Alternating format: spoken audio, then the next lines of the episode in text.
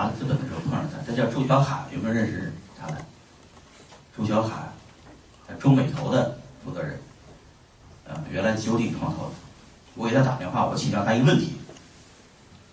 我说小海，那个，我记得有一次我在单房的时候，你靠着玻璃给我讲过一个段子，说这个这是一个彻底生产关系的改变。当时候大家都说你说的对，我现在回想起来，我不知道你说的是啥意思，什么是生产关系的改变？哥们儿也很了解我，他说二宝，你是不是马上你是不是？怎么你开始要问我这个问题？你是不是要去哪儿讲课？开始就临阵磨枪了啊！我说是是是，就现在马上那个在网易要开一个课，然后那个脑子里没货，然后有点慌啊！我说给你请教请教！说你这个二宝你太厉太牛逼了，你这学习能力太强了，你就是吸星大法啊！就是把我们这么多人的 idea 全汇集起来，用你。然后你自己揣摩揣摩，整合一个办法，然后，然后就，然后再去给人教啊。我呢，学习的最好的能力就是，就是学习的三个境界，我给你们分享分享啊。第一个境界，这个叫学而时习之，说错了，我学我是高中毕业的啊，我但是我还是记了几个段子的啊。这个段子我记了一辈子。学习的第一个境界叫温故而知新，就不停的复习。啊，复习，不停的嚼啊，不停的复习。第二个是三人行必有我师，是吧？请教，请教。第三个能能做到第三个领域的就不错了。第三个是叫三人行，呃，不是，第三个叫不耻下问。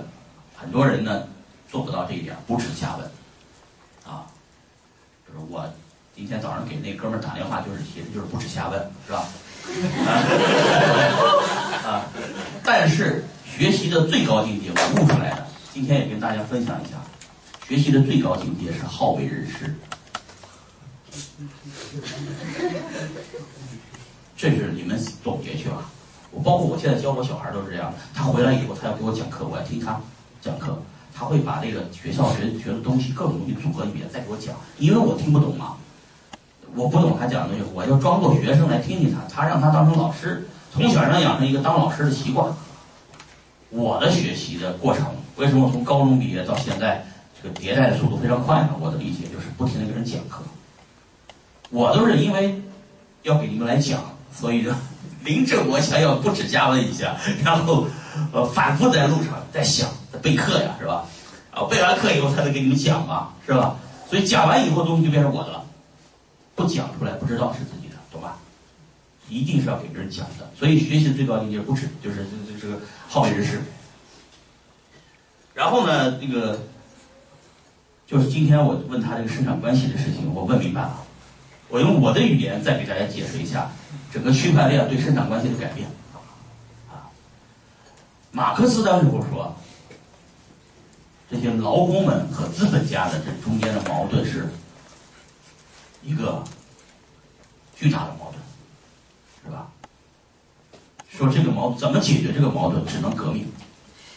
马克思是吧？说这个这个是不可调和的矛盾，你还记得吧？啊，我记得这是不是初中学的，就是高中学的了啊？这个这个矛盾，最后在这个社会，在工业时代以后解决了。怎么解决的？资本家和劳工同时都变成股东，大家都有股份，大家一起上市。是吧？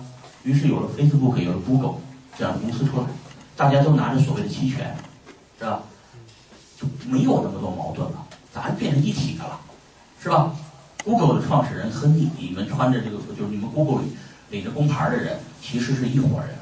咱们想办法变成一个公司，变成一股东，咱就没这个矛盾了，是吧？解决了这个生产关系之间的矛盾，大家就没有这个矛盾了。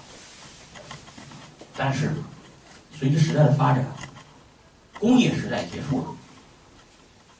咱们现在的股票市场上所有的股票都是工业时代留下来的产物，知道吧？那个是解决了工业时代的矛盾。但是现在时代变了，升级了，进入信息时代，进入价值互联网时代的时候呢，变了。现在又多了一个维度，就是与日俱增的矛盾是买方和卖方之间的矛盾，你懂吗？就是